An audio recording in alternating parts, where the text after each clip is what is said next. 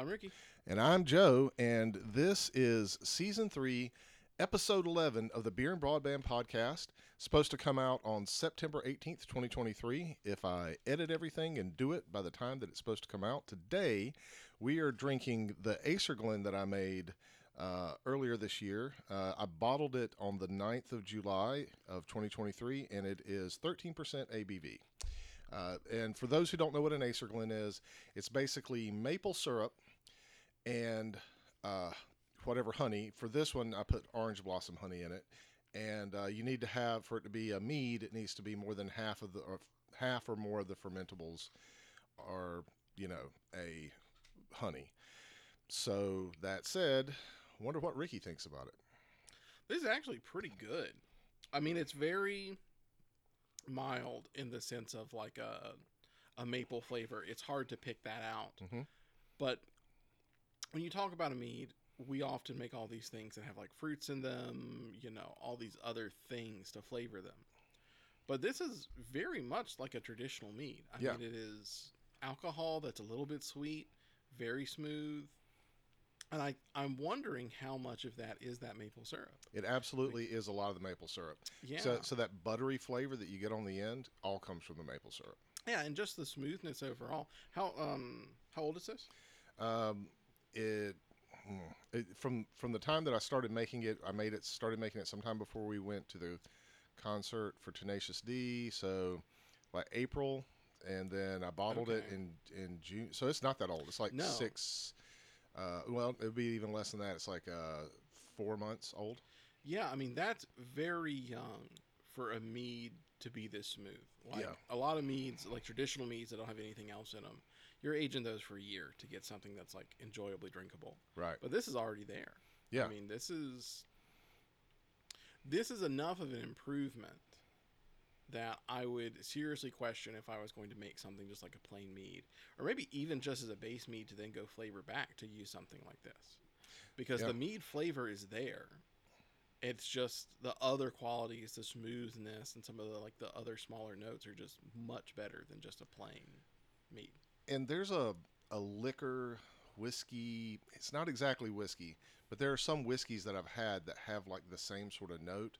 Also some tequilas that I have had the same sort of like buttery note in them. Yeah, there's a richness to it. Right. Yeah. And I think that's the best way I can think to describe it. You know, it's not a flavor that you detect. It's not like, oh, that's definitely maple syrup, or like, oh, that's definitely this thing. It's just that overall the mouthfeel is very good.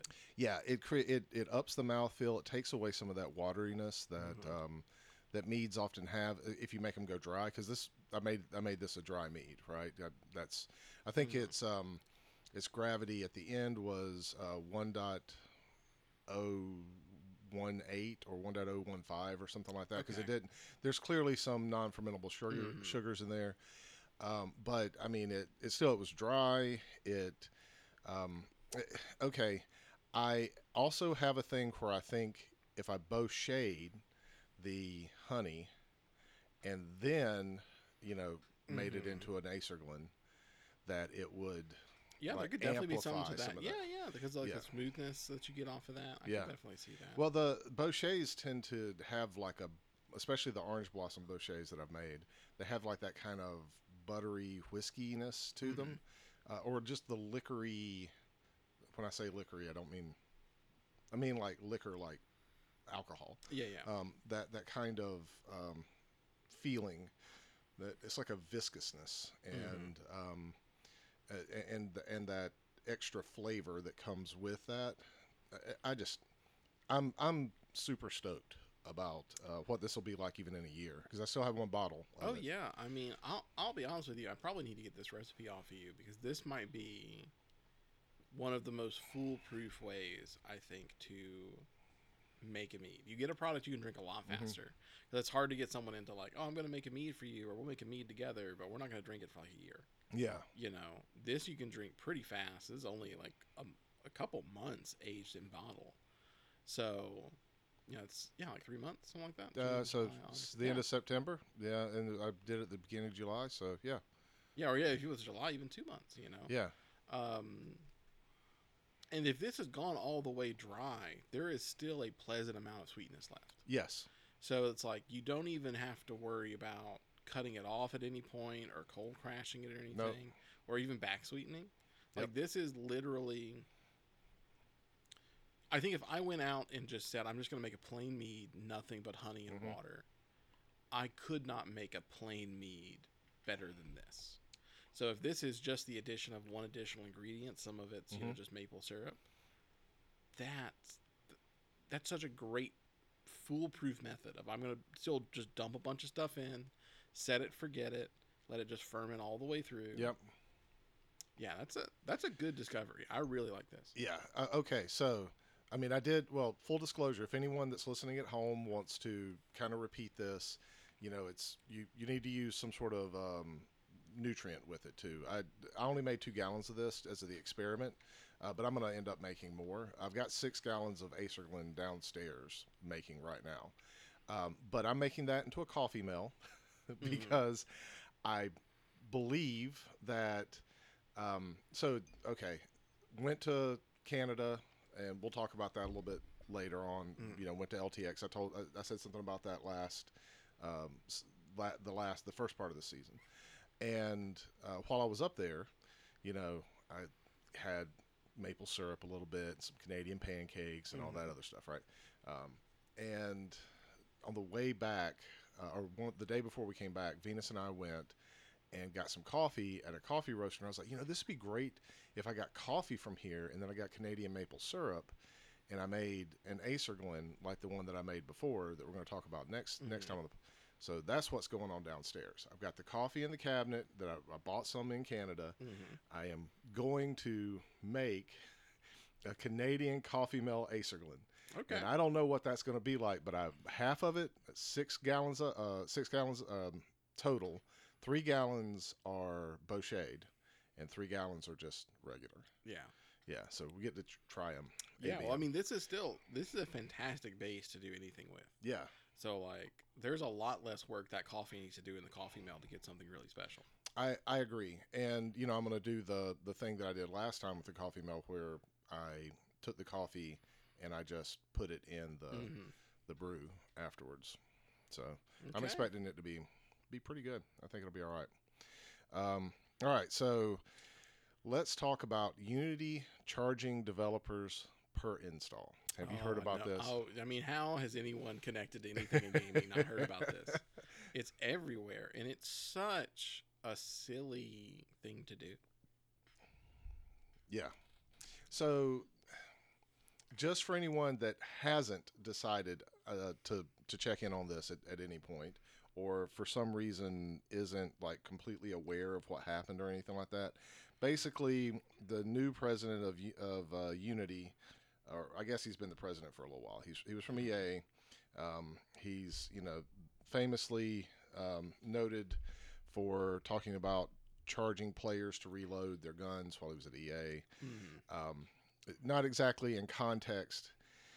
He and the board of directors got together. They made a policy where per every install that you have of a game that was developed with Unity, like if your game studio gets over a certain amount of installs, you owe so many cents. I think it's like 20 cents per install or something like that.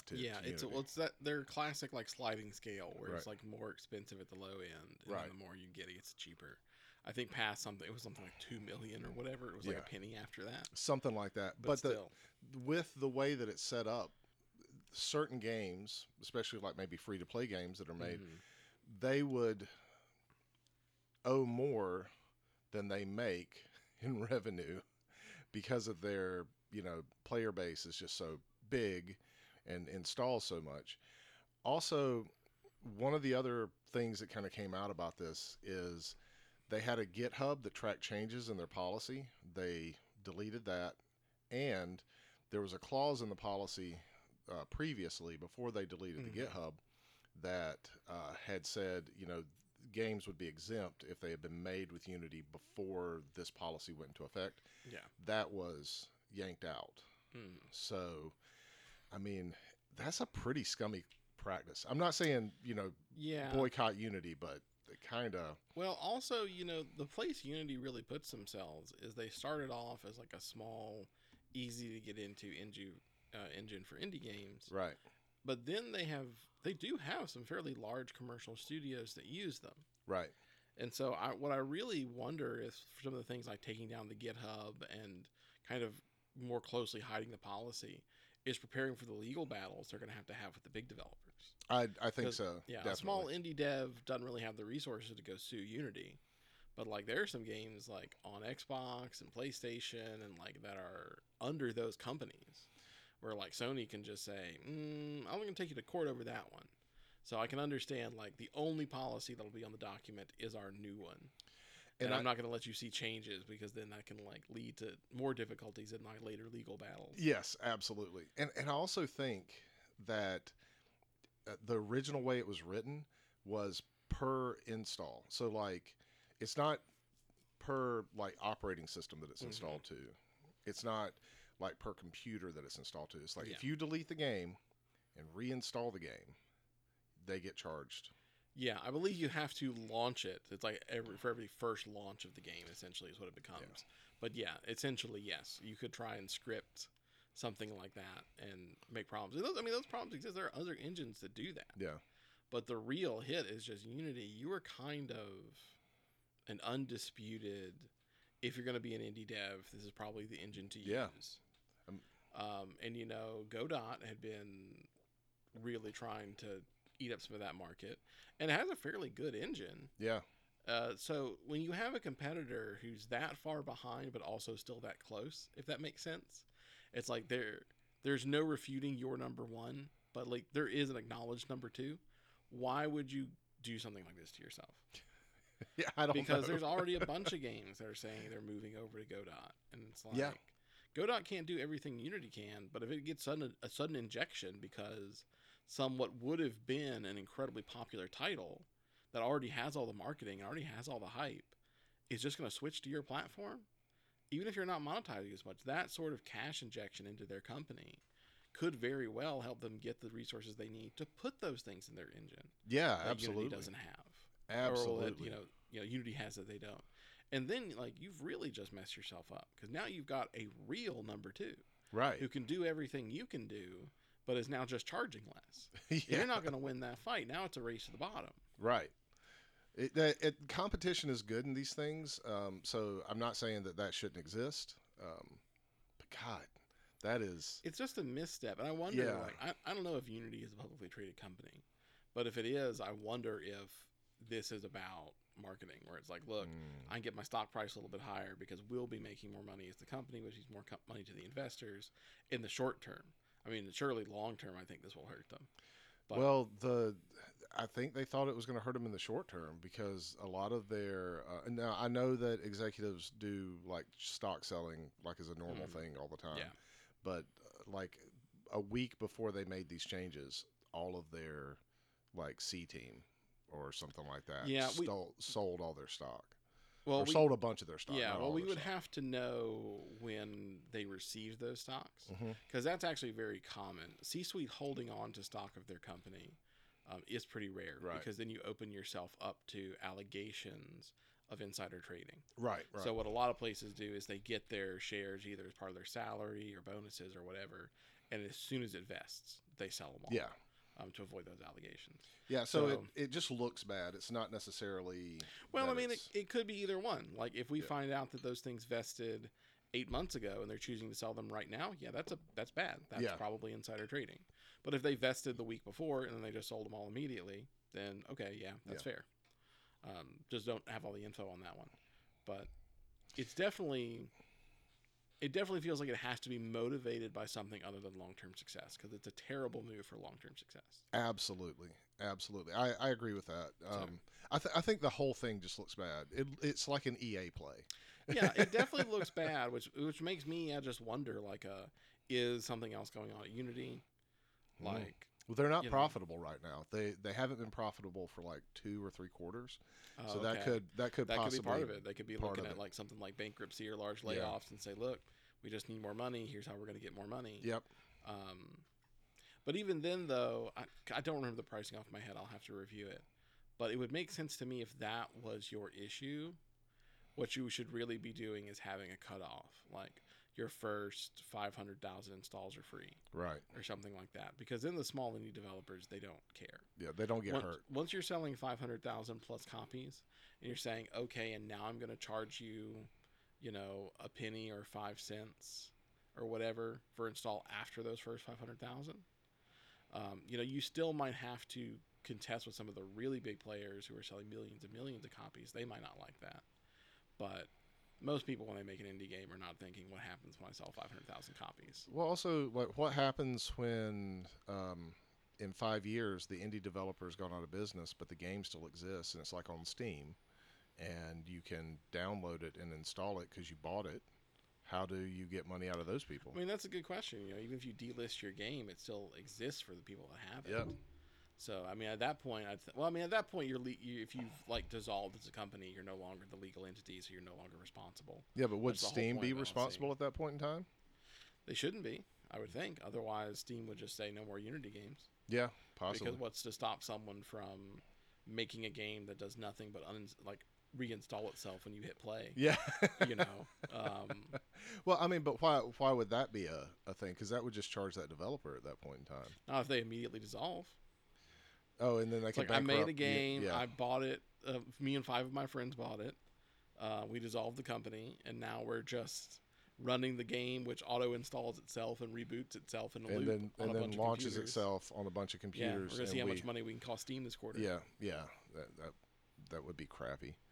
Okay, I'm getting depressed. Let's move on to the next topic. Yeah, it's a dumb idea. I mean, again, other engines have it. This isn't like it's a unique thing to Unity, but it is such a weird misplay for Unity to do it. God, I feel like I live in the worst timeline right now. All right. So the next one is not much better, but I think that this has already been kind of rectified by Bethesda, and I think Bethesda's made a hard stance. They're not doing this right now. But Starfield didn't have DLSS. Yeah. So, you know, you couldn't crank up the graphics and then use DLSS on Nvidia cards really with any certainty to, you know, or on a lower powered Nvidia card at that time to kind of make things a little bit more beautiful, and maybe perform a little bit better. Yeah. So, you know, it works well with consoles because they're all AMD based, works well on AMD based systems, but a developer created a DLSS mod. That DLSS mod allowed for, you know, that to work properly, right? In order to get access to it, you had to pay $5 a month. Yep.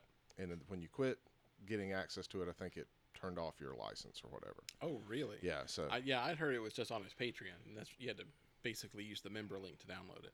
Yeah, that could be it. I heard two different things about it. So either way, this is not about that developer. Yeah.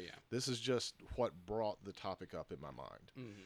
All right. So in the future, is it possible that we could see mods that are paid for? You have to pay for them through Patreon or something like that on a subscription basis.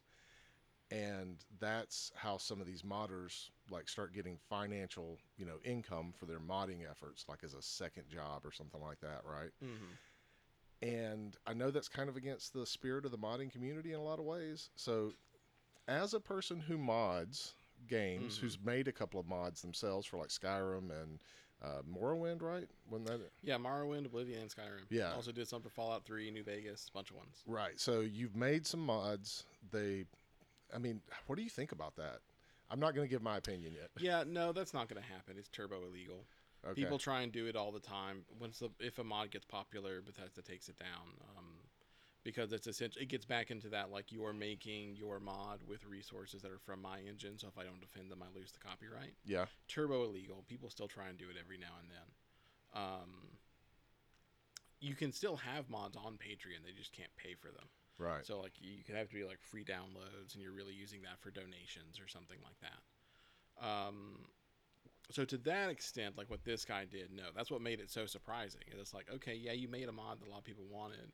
yes, you saw an option to make revenue off of it, but by making it have to be paid for, you have now broken the law. People are going to come after you. Right. If you had just been a free download link on your Patreon, it's like, hey, I make mods. If you want to support me, pay me $5 a month. That would have totally been above board. Right. So, like, why didn't you just do that? Like, you took the greedier option, but also the option that's now going to land you in legal hot water. Right. So, you know, good luck giving all that money back. I mean, most likely Patreon probably never even gave it to him. Possibly. Because it wasn't legal. But what we will probably see is I do think we're going to see some very tight integration with the Creation Club, because they've already announced that the mod maker is going to come out at the same time the Creation Club becomes available early next year. So no more like Nexus mods with Starfield. No, really. I think we'll still have Nexus mods and stuff like that. The Creation Club has always been about, that's just like, it's an easy way to get mods on consoles. Right. Because a lot of like console stuff gets weird with that. I mean, apart from just difficulty of the user, a lot of policies for like places like Xbox and Sony don't really like the idea of modding, so it has to like be integrated into the game. So there's that whole run of it. I'm interested to see though that the Creation Club even came back, because I assumed when they got bought by Microsoft, and then Microsoft released all of their whatever the most recent edition was, the anniversary edition. Yeah, the anniversary edition that had a bunch of the Creation Club paid content all bundled in. I had assumed that was kind of the last hurrah of Creation Club, but the fact that it's coming back, I'm actually, I don't know, is there going to still be monetization on that? Like, it was always optional, but is there going to be optional monetization? That is there not? If the stuff that got modded was generally, the stuff you had to pay for was generally stuff that like Bethesda had some hand in, right? And like making sure it was always compatible and everything like that. Will that sort of system be coming back? So I don't know. So that's an interesting run of it. Well, so then that brings me like to the next kind of thing of this. So we already know that Bethesda has kind of monetized mods a little bit with the Creation Club. Is it possible that they turn mods into like DLC type things where you either have to pay a subscription to be able to maintain the game, think like Elder Scrolls Online, and be able to get some of those cosmetic or game altering things that someone else made? Maybe that developer gets a little bit of a cut of it, but you know, for each mod you have to pay like 10 or 15 or 20 extra cents per month on your, you know, thing. And then as soon as you turn off your subscription, you lose access to those mods. Or is it something where maybe like Horse Armor, which was really the first DLC that happened, you know, for any appreciable thing? I don't think it was the actual, well, maybe it was the first DLC. You know, you had to like go into the store and buy the Horse Armor. I still remember this from Oblivion, right? Could Horse Armor type DLC become what mods are? Like where you have to pay for each mod that you want? I don't think so. Not in the grand scheme, because that already existed in Fallout 76. That's what their whole little shop there was. Right. And that didn't go over very well. I mean, it could certainly return. I mean, I wouldn't say that they're not going to have some sort of shop that has cosmetics in it or something like that. But it's also just like it's illegal for you if you make a mod to go paywall it because it's Bethesda's engine. They also can't paywall you making your mod. So like if your mod is free, they cannot charge somebody to install it because they didn't do the work on that. Now, there was something you said there that might have a grain of possibility of the like, well, the Creation Club now costs $2 a month. Right. So for you to be able to install mods on consoles, there's now a charge for it. The mods themselves are still free if they want to be, which I could maybe see, but I think that would, it would certainly open them up to possible legal action. I'm just not sure anyone would actually bother to sue. Because it's not the customers that would be able to sue. It would be the mod makers. Right. And I don't know any mod maker who would decide to enter a legal battle over that versus just, I'm just not going to release my mod in the Creation Club. So, you know, I agree with everything you said. I didn't give my opinion because I've never modded a game. It's kind of like, you know, not having experienced something, not being part of something. I'm not a woman. I don't really have any, like, say in women's issues for the most part, right? Because of that, I feel kind of like anything that I said might be from a place of ignorance, but That's kind of the conclusion I came to. Yeah. Like, it would be, there would have to be some legality that would prevent it from being, like, really possible. And the only thing that they could do is maybe paywall off the Creation Club. If the Creation Club ever did that, how would that make people being able to have sustainability in the game? Like, yeah. You know, you 10 years later, are they still going to maintain the Creation Club like they have for Skyrim? After they, well, the Creation Club isn't 10 years old in Skyrim, but Skyrim is a 10 year plus old game. How do they, well, is it? No, it's not. Yeah, it's not like 12 years old. Yeah, it's like 12, yeah. So 10 year plus. Yeah, I was right. So, you know, how do they maintain that? And how do they keep that so that you can still get access to it? Because once you start something like a service like that, mm-hmm. you have a responsibility to make sure that people can still access things like that that they've bought. Yeah. Yeah. Yeah, I think that's also one of the reasons why they went with the whole anniversary edition, where they, like, packed up everything that was kind of paywalled and just gave it in one, like, thing that's now part of the game. Right. But I still think, we'll see some things like that, because I think that is probably the closest you can get to paid mods that everyone's okay with, where it's optional for the modder. They only have to charge for it if they want to charge for it. And if you're going to charge for it, Bethesda steps in and makes sure there's a level of quality control and that there's a level of continued compatibility. Yeah. You know, that, like, hey, once this becomes something that you can buy and pay for, then as we update the engine and stuff like that, we will make sure it does not break so that people can still play it. You know, things of that nature. Absolutely. So, you know, I can see that. I would never pay for any of them. Right. You know, but I don't think it's a moral issue. I don't think it's a legal issue. You know, like, if some people want to do that, they can do that. Yeah. So yeah, that'll be the big run of it. But I am excited for the mod tools to eventually drop, especially because, as in almost all Bethesda games, the previous mod tools still work. Yep. They're just not as feature rich. So you're already seeing mods come out. The script extender got released like 3 or 4 days after the game went public. So there's already people able to do custom coding and things like that. Or transfer their, you know, highlight the book mod that you haven't read, you know. Yeah, exactly. Like these mods that... require some sort of outside coding, because when you're in the Bethesda game, you essentially have to stick with their scripts, but the script extender gives those internal things like a lot more access to the engine. So that's always the first huge mod to come out. Like, modding has not started until they find a way to insert the script extenders. Right. But then you can transfer like older mods to this game, like happened with some of the Oblivion mods to Skyrim and some of the Skyrim mods. Yeah, generally, you know, depending on what's wrong, some of them can just be immediately ported. Right. Other ones have to be rebuilt, but the same the mechanics there. So you're able to recreate those mods. All right. Well, do you have anything else you want to say about that? No, I think that's good. Okay, cool. So this has been Season 6, Episode 11 of the Beer and Broadband Podcast, slated to come out on September 18th, 2023. And thank you for listening, and we'll catch you next time.